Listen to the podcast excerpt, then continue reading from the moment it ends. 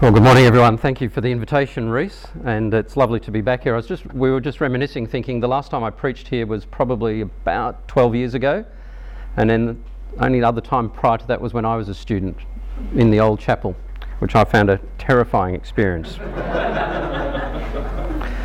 As you know, I'm a vicar in an Anglican church, and we have four congregations. We have multiple midweek Bible study groups, numerous children's groups, and lots of teenagers and young adults. And all of those sorts of uh, contexts, the Sunday context and the midweek context, require sound biblical teaching from myself and the rest of our staff team and our volunteer preachers, some of whom are sitting here today. And the impact of our preaching and teaching spreads further afield because uh, we, we have members of our church who are involved in lots of Christian ministry in other contexts. For example, we have lots of young leaders who uh, go on summer beach missions. We have university students who are leaders in their Christian unions at universities, uh, teenagers who are leaders in their Christian groups at schools. Uh, we have what I call Christian professionals working in mission agencies and uh, theological colleges like this one, and clergy who are still active in the Diocese of Melbourne, Anglican clergy that is, even some non Anglican clergy who are in other denominations, and lots of Christians working in aid agencies. So, our teaching ministry actually has a ripple effect. It spreads out through these many people who are working in these different um, Christian ministries. For example, recently I met a young man who'd grown up at St Alfred's, so the church is called St Alfred's in Blackburn North. Uh, I met a young man who'd grown up at St Alfred's through his teens years. He left when his parents left and moved to another suburb, and he's now become the volunteer youth minister in his local uh, Baptist church with no training whatsoever. So he's doing it as a, a tent making situation. He works three days a week as a physio, I think, and then three days a week he volunteers as a youth minister. And he said to me, when he took on the role, he said, I had no idea what I was supposed to do, and the thing I fell back on was all the Bible teaching I got when I was a teenager at St Alfred's. So I see the teaching ministry of our church as critical to not only our ministry as a local church, but to these wider uh, Christian ministries that our people are involved in. And teaching is the issue in this short letter to Titus. Um, you probably know, those of you who've done um, Titus in your New Testament studies, that we think Paul and Titus conducted a mission in Crete, on the island of Crete, sometime after the end of the book of Acts. Paul has presumably left to go on to continue his missionary work, and Titus stays on Crete to help lead the new church. And Paul then hears that there are troubles back in Crete, and he writes this letter to Titus to tell him how to, how to go, what to do, how to establish these young churches. And the key thing that Titus is meant to do is to appoint leaders to teach and pastor the churches. And the first half of chapter 1, which we haven't read, tells us the sort of character these leaders need to have. And the second half of chapter 1, which we just read, is about false teaching and about how to um, appoint leaders who must oppose that false teaching. So the issue is that the church is being stirred up and, dis- and harmed and disturbed by false teaching, and Paul wants Titus to straighten this mess out. And the way he wants him to do this is to appoint good leaders, godly leaders, who will not only teach what is true, but oppose what is false. Now, those of you who know your church history know that sadly this is a very common occurrence in the church throughout history. Every generation of Christians faces um, these sorts of problems of false teaching and how to oppose it. And uh, these battles take place in a whole variety of places. They take place in pulpits, what is preached in local churches, in places like Ridley, theological colleges, uh, in Christian publishing houses, in denominational synods and councils, and nowadays on the internet. Now, I imagine many of you are here at Ridley uh, trying to work out just exactly what the Bible does say, what is true, what, what is being taught here, and also, I hope, how to be equipped to be a teacher of some sort. And I want to encourage you that you are doing an absolutely critical thing. You're taking time out to reflect on Scripture and to be equipped for a ministry that hopefully will last the rest of your life. And you may end up being involved in disputes, and you need to learn how to think clearly and how to present the Christian truth as winsomely as you can. Now, in Crete, it seems that there are Christian leaders who are teaching a false teaching, and it seems to be some sort of approach that says you have to be Jewish in order to be a Christian. So in verse 10, Paul calls them the circumcision group, which is a shorthand way, I think, of saying that their belief was that Gentile Christians uh, need to be circumcised before they can be properly Christian. He also alludes in verse 14 to Jewish myths, and that's a disparaging uh, term.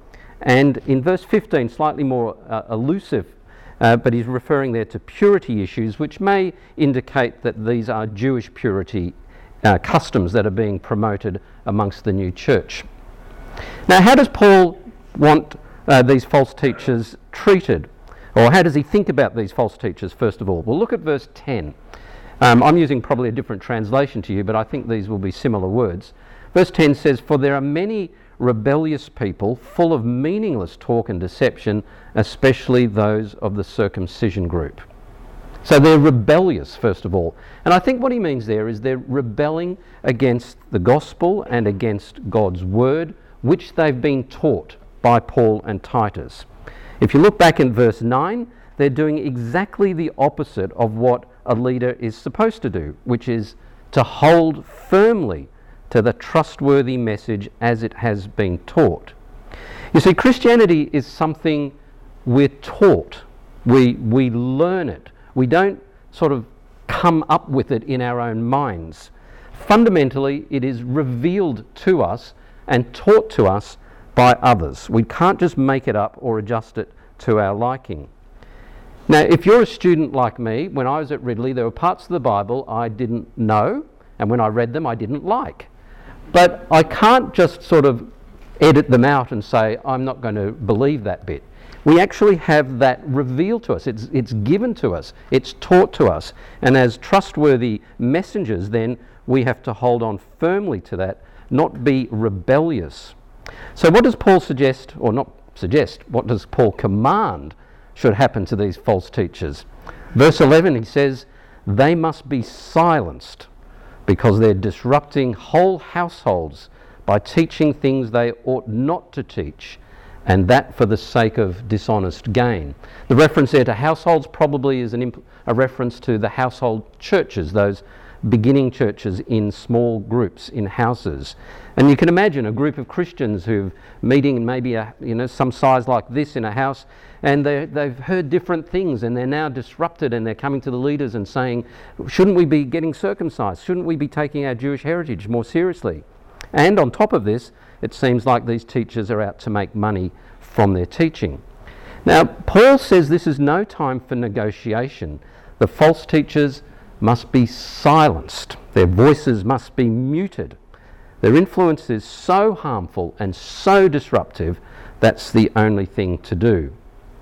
Now, from my experience, um, silencing is an easier job when you know the person and have some sort of pastoral authority over them. So, in a local church uh, where I'm a leader, I have the power and the authority to ensure that some people don't get into the pulpit or don't be, aren't given authority to express their views. They might want to express those privately, but they're not given the sanction of, of the public pulpit of the church.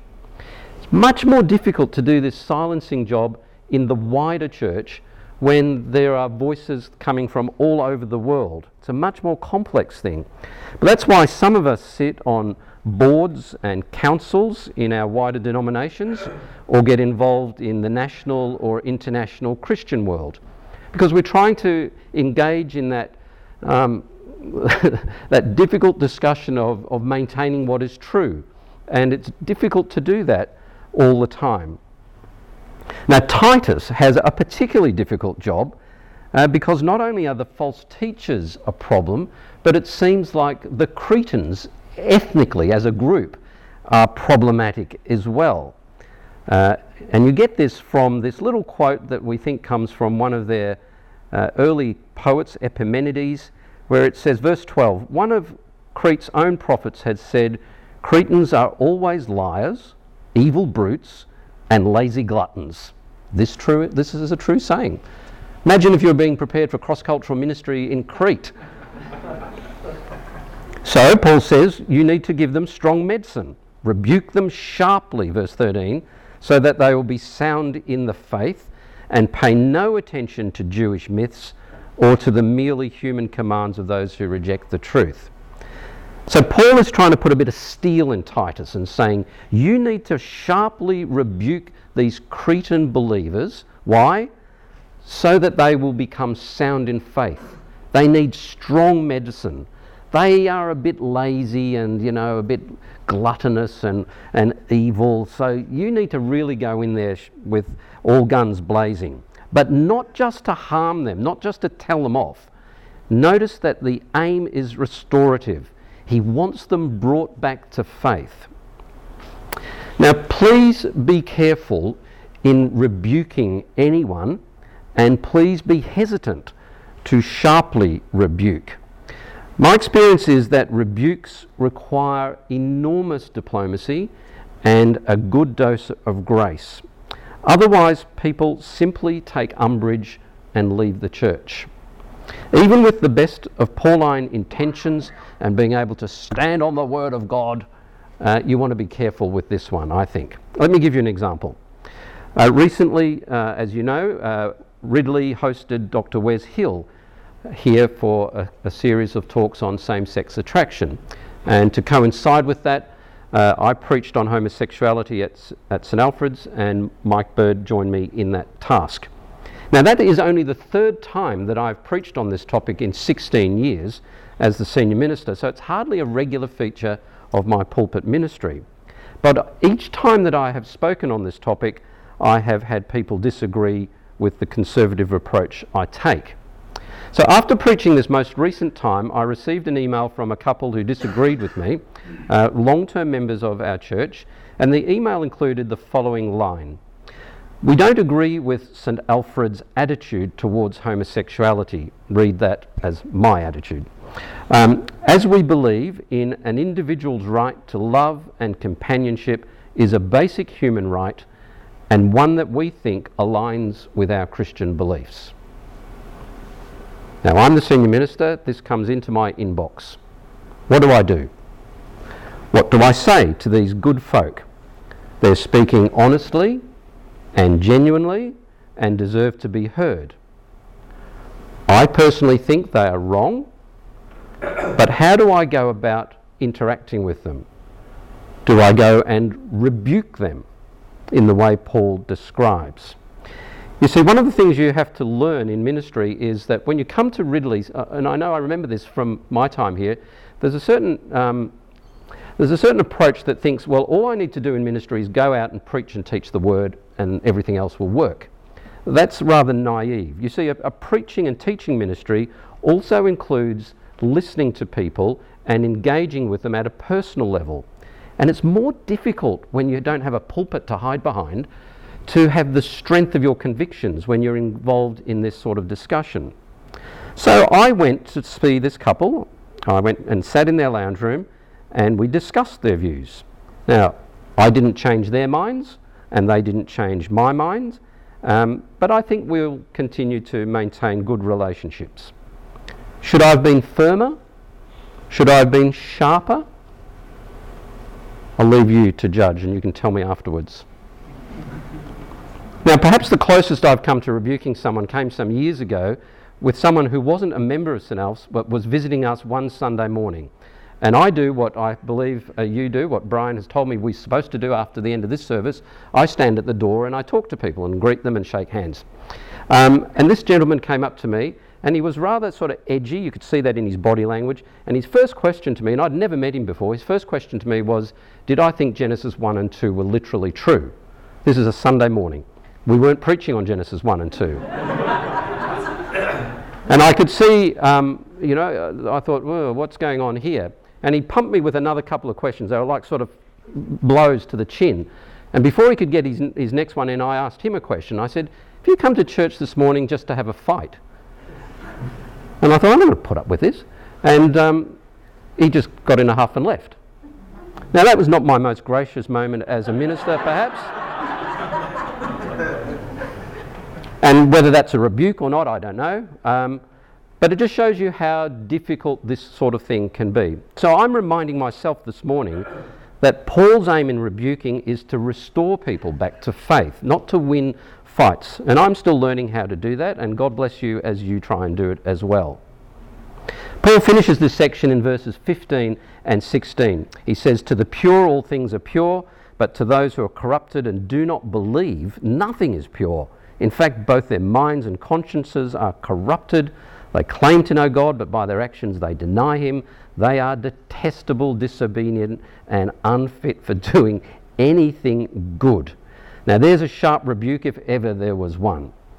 Now, these people who are t- doing this false teaching are putting the emphasis on the wrong things. They're, they're talking perhaps of out, outward purity, outward shows of religiosity, maybe like the Pharisees of Jesus' day. But the crucial thing that Paul notes in verse 15 is they don't believe. They've, they've heard, maybe, the gospel that Paul and Tim, uh, Titus have preached, but they don't actually believe it and they're trying to add things on. So for Paul, there is this chasm between what these teachers believe and what he and Titus believe. And it's absolutely vital then for Titus to appoint leaders who will teach sound doctrine and maintain the spiritual health of the churches. Now, this is made even clearer if you look in chapter 2, where the word teach is used five times as a command to Titus, beginning with verse 1 You must teach what is in accord with sound doctrine.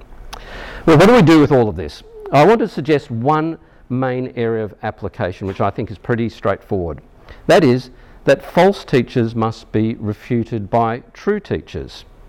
Paul sees a church that is troubled and disturbed, and he instructs Titus to appoint true teachers who can build up the, the, the believers and rebuke the false teachers. And Titus himself must be a leader in this. Now, I believe last night here at Ridley, Chris Wright spoke in honour of John Stott. That, did that happen? Yep. Uh, one of the most significant Christian teachers of my lifetime. And John Stott says that the more false teachers there are, the more true teachers are needed. So that includes people like all of, all of you in this room.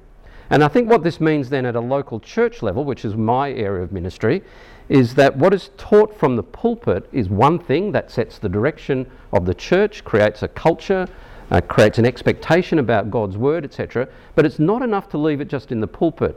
At the local church level, got, you have to multiply the, the teachers who will teach in the children's ministry areas, the youth, the young adults, the midweek Bible study groups, and then who will lead the mission teams who go out into various mission contexts.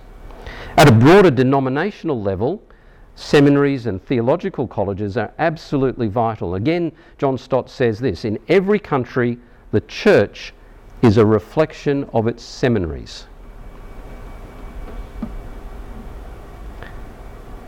Theological colleges or seminaries are where future leaders are either made or marred. So I'm very grateful for my education and my formation here at Ridley. And it's vital for the long term health of the church that principals of colleges and Christian academics are first and foremost disciples of Christ, that they're holding true to the, the message that's been passed on to them, and then that they use their intellectual abilities and their publishing ministries to teach the truth and counteract error, which all the staff here at Ridley do. Um, but we need sound teachers not only in the local church and at theological colleges, we also need sound teachers who will play a part in the wider church and in our denominations. So, a couple of years ago, I was a delegate to the Anglican General Synod in Adelaide. So, that's a gathering of people from all over Australia. And during our time at Synod, we met in small groups to discuss the future of the Anglican Church in Australia. Now, there's something that needs lots of prayer. and it became clear over the week, and I was meeting with people from eight different dioceses, that we didn't agree on some big truths. For example, we did not agree on the meaning of mission. We all agreed that if the Anglican Church is to have a future in Australia, it needs to be more mission minded, but we didn't agree on what the word mission meant. We didn't agree on the word atonement or the authority of Scripture. We we're all reading the same Bible, but we didn't come to the same conclusions, largely because of what we'd been taught. So it's a real test of wisdom in a setting like that to put Paul's instructions to Titus into practice. But we must keep going. So may God bless you in your learning, but more importantly, in your teaching, so that you may be able to pass on the word that has been given to you and you be equipped to teach the saints the truth and rebuke the error with winsomeness and wisdom. In Jesus' name. Amen.